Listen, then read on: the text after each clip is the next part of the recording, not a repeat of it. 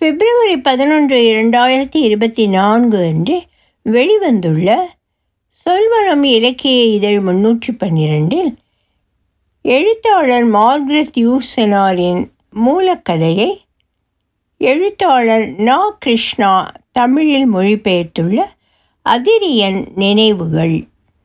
அத்தியாயம் இருபத்தி ஒன்பது. ஒலிவடிவும் சரஸ்வதி தியாகராஜன். பாஸ்டன். சித்திரம் சங்கரநாராயணன்.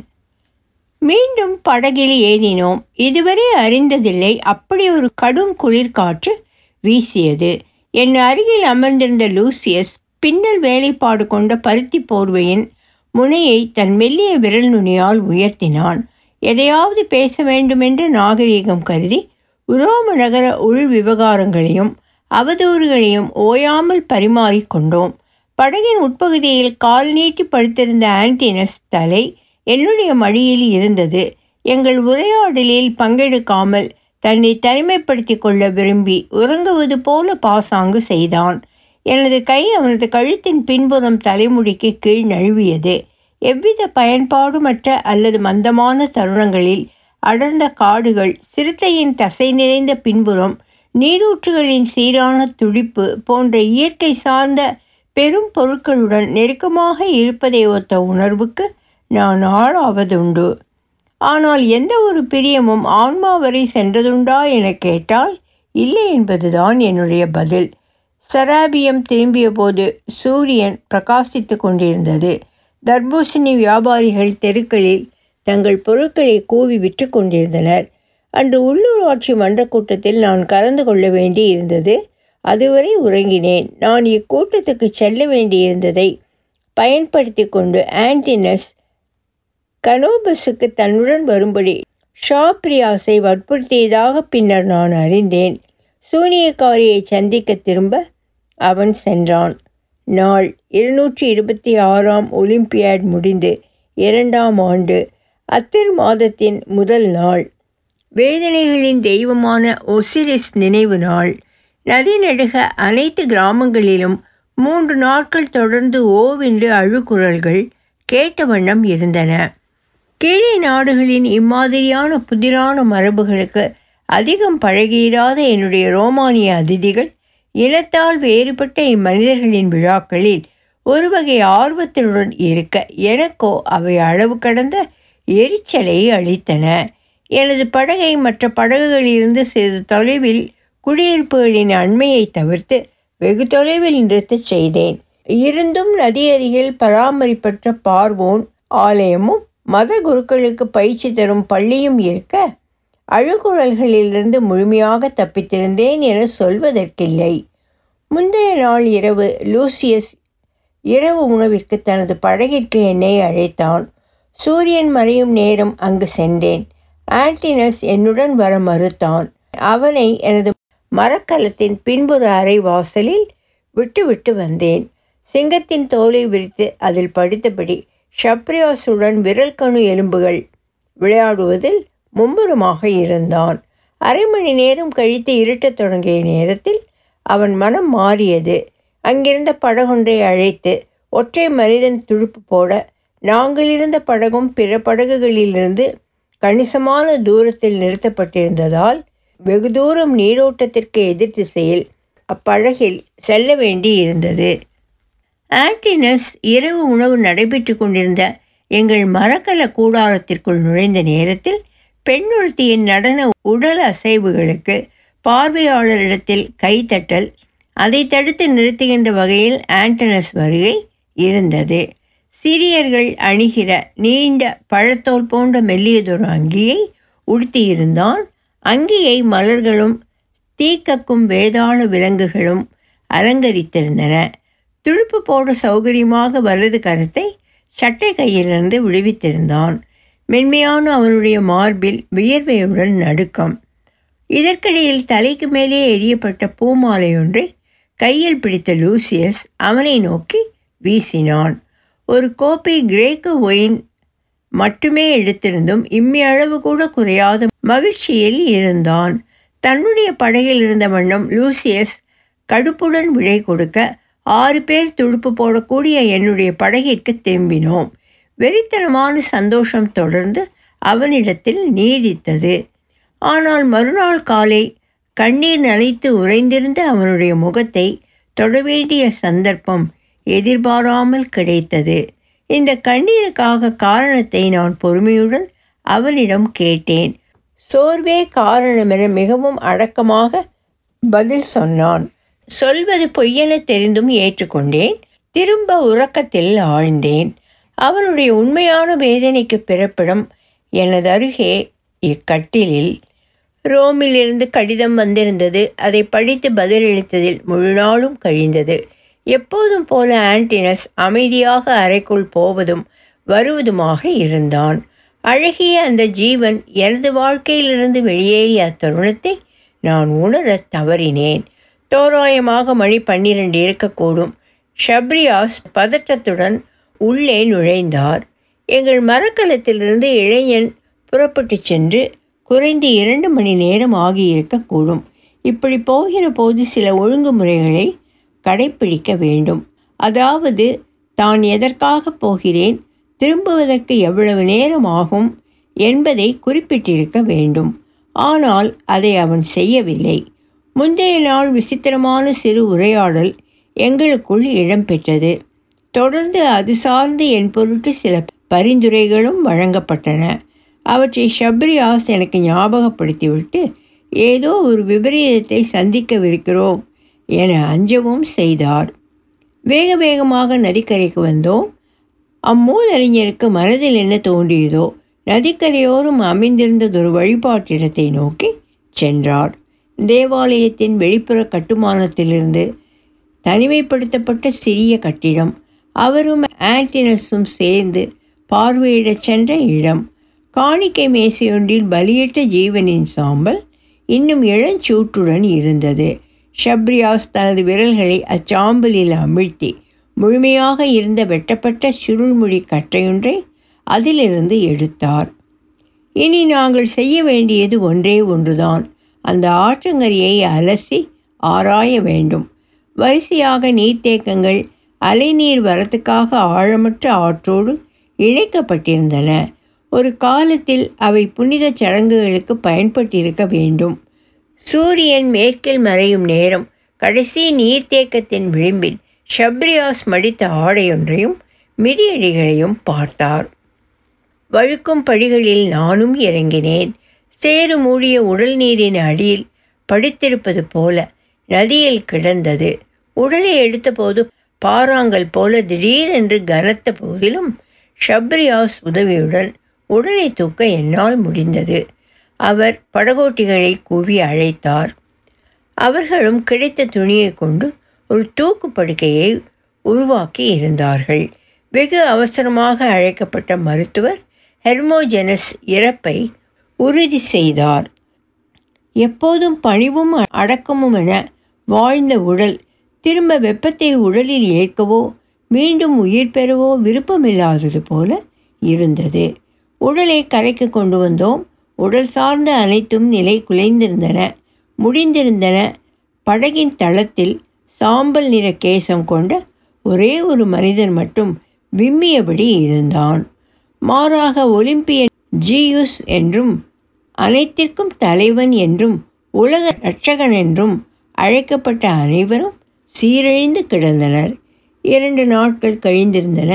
ஹெர்மோஜெனஸ் இறுதிச் சடங்குக்கு ஆக வேண்டியவற்றை செய்ய வேண்டுமென ஞாபகம் ஊட்டினார். ஆன்டினஸ் தனது மரணத்தை சார்ந்து தெரிவு செய்திருந்த பலிச்சடங்குகள் இதற்காகத்தானா? என்று கூட நினைத்தேன்.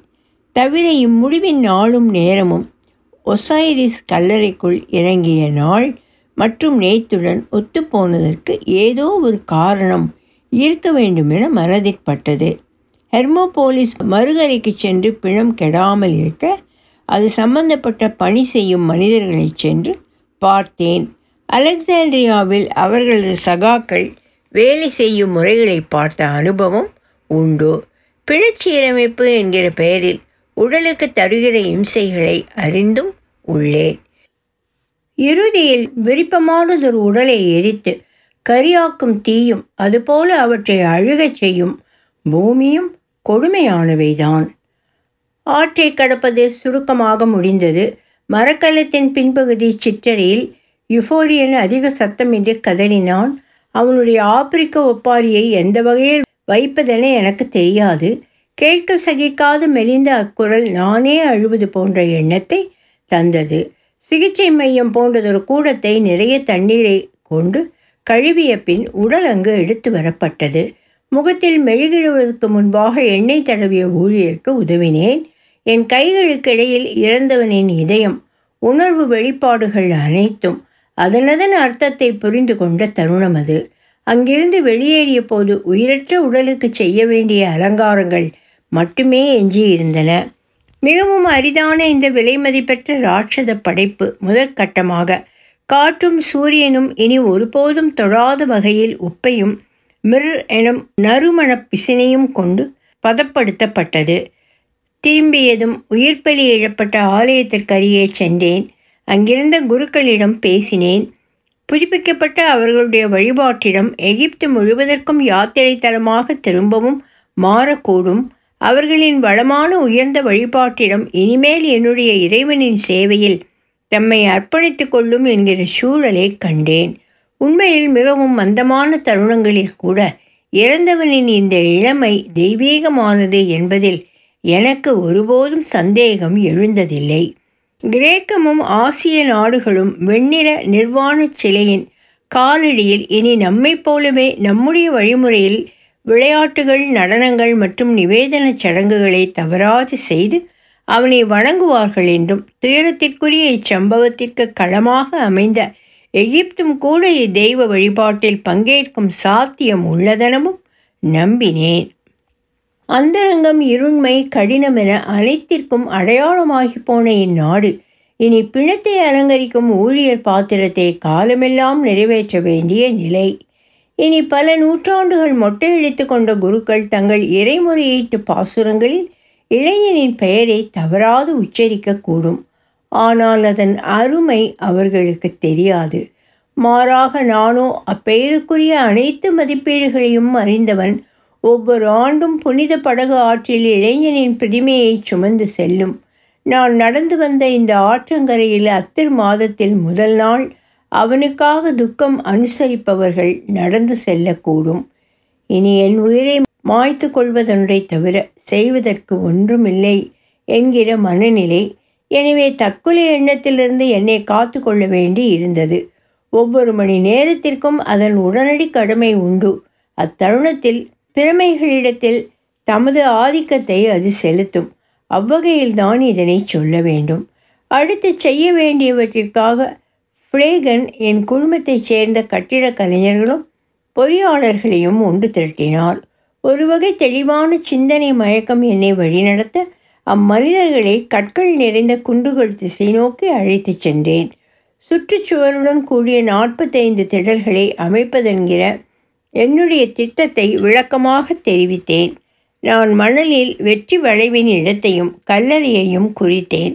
ஆன்டினஸ் மறுபடியும் பிறக்கப் போகிறான்.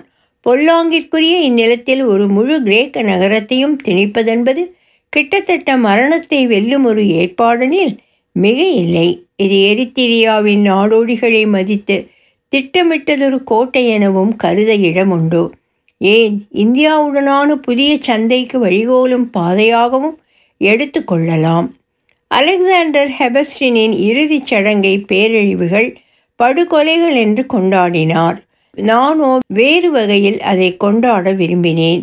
இறந்த உயிருக்கு ஓர் நகரத்தை காணிக்கை ஆக்குவதென்றும் காணிக்கையாக அளித்த வழிபாட்டிடம் எந்நேரமும் மனிதர்கள் கூடும் பொது சதுக்கத்துடன் தொடர்புடையதாக அமைய வேண்டுமெனவும் விரும்பினேன். அங்கு மாலை நேர அரட்டைகளில் இளைஞனின் பெயர் தவறாமல் இடம்பெற வேண்டுமென்றும் அங்கு விருந்துண்டு மகிழும் நேரங்களில் மலர் கிரீடத்தை இளைஞர்கள் ஒருவரை ஒருவர் பரிமாறிக்கொள்ள வேண்டுமென்றும் மனதில் கனவுகள் இருந்தன. ஆனால் ஒரு கட்டத்தில் என் எண்ணங்கள் குழப்பத்தில் அலைமோதின. இந்த உடலை அந்நிய மண்ணில் விட்டுச் செல்வது சாத்தியமில்லை என தோன்றியது.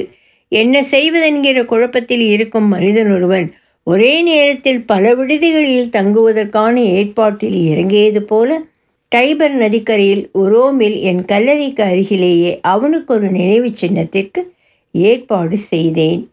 எகிப்தில் உள்ள என்னுடைய பிரத்யேக குடியிருப்பில் பைத்தியகாரத்தனமான மனப்போக்கின் காரணமாக சில வழிபாட்டிடங்களை கட்டியிருந்தேன். அவை கூட திடீரென நிகழ்ந்த இத்துயர சம்பவத்தை நினைவு கூற பயன்படும் என்று தோன்றியது. இறந்த உடலை பராமரித்த மனிதர்கள் இறுதிச் சடங்கிற்கு இரண்டு மாதம் காத்திருக்க வேண்டுமென தெரிவித்திருந்தார்கள். அதன்படி நாளும் குறிக்கப்பட்டது. இறுதிச் சடங்கிற்கான பாடல்களை ஒருங்கிணைக்குமாறு மிஸ்ஸோமெடிஸிடம் கேட்டுக்கொண்டேன். இரவு வெகுநேரம் கழித்து மரக்கலத்திற்கு திரும்பினேன். ஹெர்மோஜெனஸ் நான் ஆழ்ந்துறங்க வேண்டுமென்று திரவ மருந்தொன்றை தயாரித்திருந்தார். நதிப்பயணத்தை நிறுத்தாமல் தொடர வேண்டியிருந்தது. ஆனால் இம்முறை பயணம் செய்த நதி ஸ்டிக்ஸ் தான்யூப் நதிக்கரை சிறை முகாம்களில் ஒரு முறை பரிதாபத்திற்குரிய மனிதர்களில் சிலர் ஒரு பெயரை ஓயாமல் திரும்ப திரும்ப அர்த்தமற்று முணுமுணுத்தபடி காட்டுத்தனமாக சுவரில் தலையை மோதிக்கொண்டிருந்த அவலத்தை காண நேரிட்டது. அதுபோல உரோம் நகர கொலேசியம் கீழிருந்த பாதாள அறைகளில் சிங்கங்கள் மெலிந்து உயிர் பிரியும் நிலையில் இருப்பதை எனக்கு காட்டினார்கள். அவற்றுடன் வாழ பழகிய நாய்களை அவ்விலங்குகளிடமிருந்து பிரித்தது. அதற்கு காரணம் என சொல்லப்பட்டது. ஆன்டினஸ் இறப்பு ஏதேதோ எண்ணங்களை மனதில் உழலவிட்டது. சிறுவயதில் காக்கைகள் கொத்தி கிழித்திருந்த மருளினஸ் சடலத்தின் மீது விழுந்து கதறி அழுதிருக்கிறேன். ஆனால் அந்த அழுகை விலங்கொன்றின் அர்த்தமற்ற இரவு நேர ஊழை. தந்தை இருந்தபோது நிராதரவாக விடப்பட்ட அச்சிறுவனுக்கு பன்னிரண்டு வயது.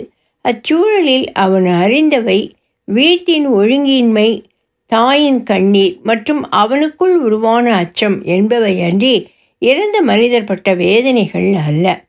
பன்னோனியாவில் நான் பணிபுரிந்த காலத்தில் என்னுடைய தாய் இறந்திருந்தார். ஆனால் அவர் இறந்த தேதி சரியாக ஞாபகம் இல்லை. திராயனை பொறுத்தவரை அவர் ஒரு நோயாளியாகவே இறந்தார். உயிரில் எழுதி வைக்க வேண்டிய நெருக்கடி அவருக்கு இருந்தது. புரோட்டினாய் இறப்பை காணும் சந்தர்ப்பம் எனக்கில்லை. தள்ளாத வயதில் அட்டியான்ஸ் மாண்டார். டேசியர்களுடன் யுத்தத்தில் ஈடுபட்டிருந்த போது நான் மிகவும் நேசிப்பதாக நினைத்த பல தோழர்களை இழந்திருக்கிறேன். இளம் வயதினராக நாம் இருக்கிற போது உயிர் வாழ்க்கையைப் போலவே மரணமும் எளிதானதாகவும் போதை ஊட்டுகின்ற வகையிலும் இருந்தது. என்னுடைய ஆன்டினஸ் கதை முடிந்தது. எந்த வயதிலும் நாம் இறக்கக்கூடும் எனவும் இளம் வயதில் மரணிக்கும் உயிர்களே இறைவன் நேசிக்கிறான் எனவும் அடிக்கடி பலரும் பொதுவில் சொல்ல கேட்டிருக்கிறேன். அவற்றை எண்ணி பார்த்தேன். உறங்கும் போதே உயிர் பிரிய வேண்டும். வேதனையில் மடிய வேண்டும் என என் தரப்பிலும் சில புலம்பல்களுக்கு பங்களிப்பு செய்ய விரும்பி வார்த்தைகளை விரயம் செய்தேன். வேதனை துக்கம் இழப்பு போன்ற வார்த்தைகளும் உபயோகத்துக்கு இருந்தன. என்னுடைய ஆன்டினஸ் இறந்து விட்டான் அன்பு உலகியல் அறிவினை கூடுதலாக பெற்றதொரு கடவுள். ஆனால் இந்த அலட்சியத்திற்கும் கடுமைக்கும் நதிநீர் சுமந்து செல்லும் பொன் துகளில் கலந்த மணல் போல உணர்ச்சியுடன் கலந்துள்ள உதாசீனத்திற்கும் பண்பாடின்றி கண்மூடித்தனமாக கழிப்பின் உச்சத்தில் திளைத்த மனிதனுக்கும் அவனுடைய மூப்பிற்கும் ஒருபோதும் அந்த அன்போ காதலோ பொறுப்பல்ல. வேறொன்றில் இந்த அளவிற்கு முழுமையாக திருப்தியை நான் அடைந்திருக்க முடிந்திருக்குமா? ம் ஆன்டினஸ் இன்று இல்லை. ரோம் நகரில் செர்வியானஸ் கடந்த காலங்களில் தனது அன்பை மிதமிஞ்சியதென தெரிவிப்பதுண்டு. ஆனால் அதற்கெல்லாம் அப்பாற்பட்டது ஆன்டிசனுடனான எனது அன்பு. எனது பிரியத்திற்கு உகந்த பையனை அவன் உயிர் வாழ்வதன் அவசியத்தை உணரும் அளவிற்கு நேசிக்க தவறிவிட்டேன் என்பதுதான் உண்மை. ஓர்பிசம் என்கிற சிறு சமய வழிபாட்டு முறையில் தீட்சை பெற்ற சாப்ரியாஸை பொறுத்தவரை தற்கொலை ஒரு குற்றம். எனவே அவர் இம்முடிவை ஓர் அர்ப்பணிப்பென்று வலியுறுத்த முனைந்தார். நானும் கூட ஆன்டினஸுடைய இந்த அகால மரணத்தை ஓர் உயிர் தானமாக பாவித்து ஒருவித கொடூரமான மகிழ்ச்சியில் திளைத்தேன். அதே வேதனையில் இந்த இனிமைக்குள் நேசிக்கும் கசப்பின் அளவையும் நொதிக்கும் கசப்பின் அளவையும் மறுப்பில் ஒளிந்துள்ள விரக்தின் பங்கையும் அன்பினில் கலந்திருக்கும் வெறுப்பின் அளவீட்டையும் நான் மட்டுமே கணக்கிட தெரிந்திருந்தேன். இது போன்றதொரு அர்ப்பணிப்பு பணியில் நான் ஈடுபடுவதற்கு பெரிதும் பாதிக்கப்பட்ட ஒரு ஜீவனே காரணம். அனைத்தையும் இழக்க நேருமோ என்று அஞ்சிய சிறுவன் தன்னோடு என்னை நிரந்தரமாக பிணைத்து கொள்ள கண்டுபிடித்ததொரு வழிமுறையாக இதனை பார்க்கிறான். தன் உயிரை தியாகம் செய்து என்னை காப்பாற்ற முடியுமென அவன் நம்பியிருக்கிறான் எனில் தான் அதிகம் நேசிக்கப்படுவதில்லை என்றும் அதனால் அவன் இழப்பு பெரிய வழிகளுக்கு காரணம் ஆகாதெனவும் நினைத்திருக்க வேண்டும். கண்ணீர் நின்றது அங்கிருந்த முக்கிய மனிதர்கள் என்னை நெருங்கி வந்தனர். ஏதோ கண்ணீர் வடிப்பது கூடாதது என்பது போல என் முகத்தில் பதித்த தங்கள் பார்வையை அகற்றவில்லை. முன்மாதிரியாக இருந்த விவசாய பண்ணைகளையும் நீர்ப்பாசன கால்வாய்களையும் திரும்பவும் பார்வையிட தொடங்கினோம். ஆனால் அதற்கு எவ்வளவு நேரம் செலவிட்டோம் என்பது இங்கு முக்கியமல்ல. எனக்கு நேர்ந்த இப்பெரும் துன்பம் குறித்து எண்ணத்தகாத வதந்திகள் மளமளவென்று உலகெங்கும் பரவின. என்னுடன் பயணித்த தோணிகளில் கூட வெட்டக்கேடான கொடிய கட்டுக்கதைகள் வலம் வந்தன. ஏதாவது சொல்லி கொண்டு போகட்டும் என நானும் பெரிதுபடுத்தவில்லை. உரத்த சொல்லப்படுவதெல்லாம் உண்மையல்லவென்று எனக்கு தெரியும். விஷமத்தனமான பொய்கள் எப்போதும் போல் அவற்றுக்கே உயரிய கையில் துல்லியமாக இருந்தன. நானே அவனை பலி கொடுத்ததாகவும் அதையும் தானே செய்ததாகவும் குற்றம் சாட்டப்பட்டேன். ஹெர்மோஜெனஸ் வெளியில் எதிரொலித்த வதந்திகளை என்னுடைய விசுவாசி என்கிற வகையின்றி என் கவனத்திற்கு கொண்டு வந்தார். மகாராணியிடமிருந்து சில அரசாங்க தகவல்களை கொண்டு வரும் பொறுப்பையும் அவர் ஏற்றிருந்தார். துக்க சம்பவத்தின் போது எங்கனும் மனிதர்கள் பொதுவாக இருப்பார்களோ அவ்வகையில் மகாராணியும் நாகரீகமாக நடந்து கொண்டாள் என சொல்ல முடியும். ஆனால் அவளுடைய இரக்கம் தவறான புரிதலின் அடிப்படையில் உருவானது. துன்பத்திலிருந்து நான் மீள வேண்டுமென என் விஷயத்தில் பரிவு காட்டப்பட்டது என்பதை விளங்கிக் கொண்டேன். நான் கிட்டத்தட்ட அமைதியாகிவிட்டேன் என்று நினைத்தேன். என் நிலைமை குறித்து தான் நான் நாணவும் செய்தேன். வேதனை என்பது விசித்திரமான மீள முடியாத வழித்தடம் என்பதை அறியாத நிலையில் தொடர்ந்து நடந்து கொண்டிருந்தேன். மனக்கவலையை குறைப்பதற்கு தங்களால் ஆனதை பலரும் முயன்றனர். தீப்ஸ் நகருக்கு வந்து சேர்ந்த சில நாட்களுக்கு பிறகு பேரரசியும் அவரது பரிவாரங்களும் இரண்டு முறை மிகப்பெரிய மெம்னோன் சிறையுள்ள இடத்திற்கு சென்றார்கள் என கேள்விப்பட்டேன். அங்கு அதிகாலை நேரத்தில் கல்லொன்று எழுப்பும் விசித்திரமான ஓசை புகழ்பெற்ற ஒன்று. அதனை கேட்க விரும்பி அனைத்து பயணிகளும் சென்று வந்தனர். அரசிக்கும் அவரை சேர்ந்தவர்களுக்கும் அதை கேட்க முடியும் என்ற நம்பிக்கை இருந்திருக்க வேண்டும். அந்த அதிசயம் நடந்ததா என்றால் இல்லை. ஆனால் அச்சம்பவம் என் முன்னிலையில் நடக்கக்கூடும் என்கிற மூட நம்பிக்கையுடன் கூடிய கற்பனை அவர்களுக்குள் இருந்தது. மறுநாள் பெண்களுடன் செல்வதற்கு நான் சம்மதித்தேன். இளையதொரு காலத்தில் முடிவற்ற இரவின் நீளத்தை குறைக்க கையாளும் வழிமுறைகள் அனைத்துமே நல்லவை. அன்றைய தினம் காலை பதினோரு மணிக்கு யுஃபோரியன் என்னுடைய ஜாகைக்கு வந்து விளக்கை தூண்டி மாற்று ஆடையை அணிய உதவினார். வெளியில் வந்து பாலத்தின் மீது நடந்தேன். வானம் இன்னமும் கருத்திருக்க கண்டோம். மனிதர்களுக்கு நேரும் இன்பமோ துன்பமோ இரண்டிற்கும் இடையில் பேதமில்லை என்பதற்கு இணங்க ஹோம்ஸ் கவிதைகளில் வரும் வார்பெரும்பை ஒத்து. வானம் இருந்தது இவையாவும் நடந்து முடிந்தது. இருபது நாட்களுக்கு மேல் ஆகியிருந்தன. தோணியில் எனது இடத்தில் அமர்ந்தேன்.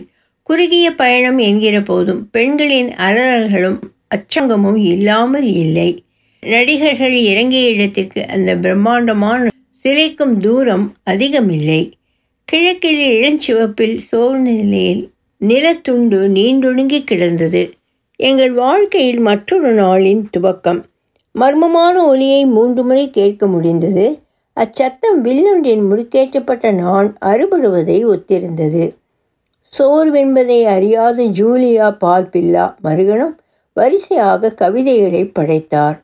பெண்கள் ஆலயங்களை காண வேண்டுமென்று சென்றனர். ஒரு கணம் நானும் அவர்களுடன் அங்கிருந்த சுவர்களில் தீட்டப்பட்டிருந்த சலிப்பூட்டும் எகிப்திய குறியீடுகளை காணச் செல்கின்றேன். மன்னர்களின் ஒரே மாதிரியான பிரம்மாண்டமான உருவங்கள் அருகருகே வைக்கப்பட்டிருக்க அவர்கள் தங்கள் தட்டையான பாதங்களுடன் கூடிய நீண்ட கால்களை ஊன்றி சமம் போல கிடந்த கற்களில் நின்றிருந்தனர். அவயவங்களை விடுவிக்கும் உயிர் வாழ்க்கையின் அறிகுறிகளான வலியோ மகிழ்ச்சியோ அசைவோ அல்லது நல்ல சிந்தனையில் ஆழ்ந்து இவ்வுலகை சீரமைக்கும் முனைப்போ இல்லாதிருந்த அச்சிலைகளைக் கண்டு அலுப்புற்றது நிஜம். என்னை வழிநடத்திய சமய குருக்கள் மறைந்து போன ஜீவன்கள் குறித்து தெரிவித்த செய்திகள் அனைத்தும் என் காதில் விழுந்தவற்றைப் போலவே தவறானவைகளாக இருந்தன. விளைவாக ஒரு பெயர் குறித்து விவாதம் எழுந்தது. ஒவ்வொரு மன்னரும் ஒரு ராச்சியத்தை புரிமையாக மரபுரிமையாக பெற்றதாகவும் ராஜ்யத்திலிருந்து மக்களை ஆட்சி செய்ததாகவும் அதன் பின்னர் தங்கள் தங்கள் வாரிசுகளிடம் அதனை ஒப்படைத்ததாகவும் கூறிய தகவல்கள் தெளிவன்றி இருந்தன. அதிக உருப்படியான விடயங்கள் எதுவும் இல்லை. தெளிவற்ற இந்த அரசகுல மரபுகளின் காலம் நம்முடைய உருவம். ஏத்தன்ஸ் நகர மரபுகளோடு ஒப்பிட இயலாத அளவிற்கு காலத்தால் முந்தியவை. அக்கீலியஸ் திராய் நகர சுவர்களுக்கடியில் உயிரிழந்தார் இல்லையா? அதற்கும் முன்பு ஜூலியஸ் சீசருக்கென்று மேனன் கணக்கிட்ட ஐயாயிரம் ஆண்டு வானியல் சுழற்சி காலத்திற்கும் முந்தியது. சோர்வை உணர்ந்ததால் சமய குருக்களுக்கு விடை கொடுத்து அனுப்பி வைத்தேன். இனி மரக்கலத்திற்கு திரும்ப வேண்டும். அதற்கு முன்பாக பிரம்மாண்டமாக நிறுத்தப்பட்டிருந்த கச்சிலை நிழலில் சிறிது ஓய்வெடுத்தேன் சிலையில் கால்களில் முழங்கால் வரை பெயர்கள் தேதிகள் ஒரு வேண்டுதல் ஒரு பிரார்த்தனை என்று கிரேக்க மொழியில் பார்வையாளர்கள் கிறுக்கியிருக்க கண்டேன்.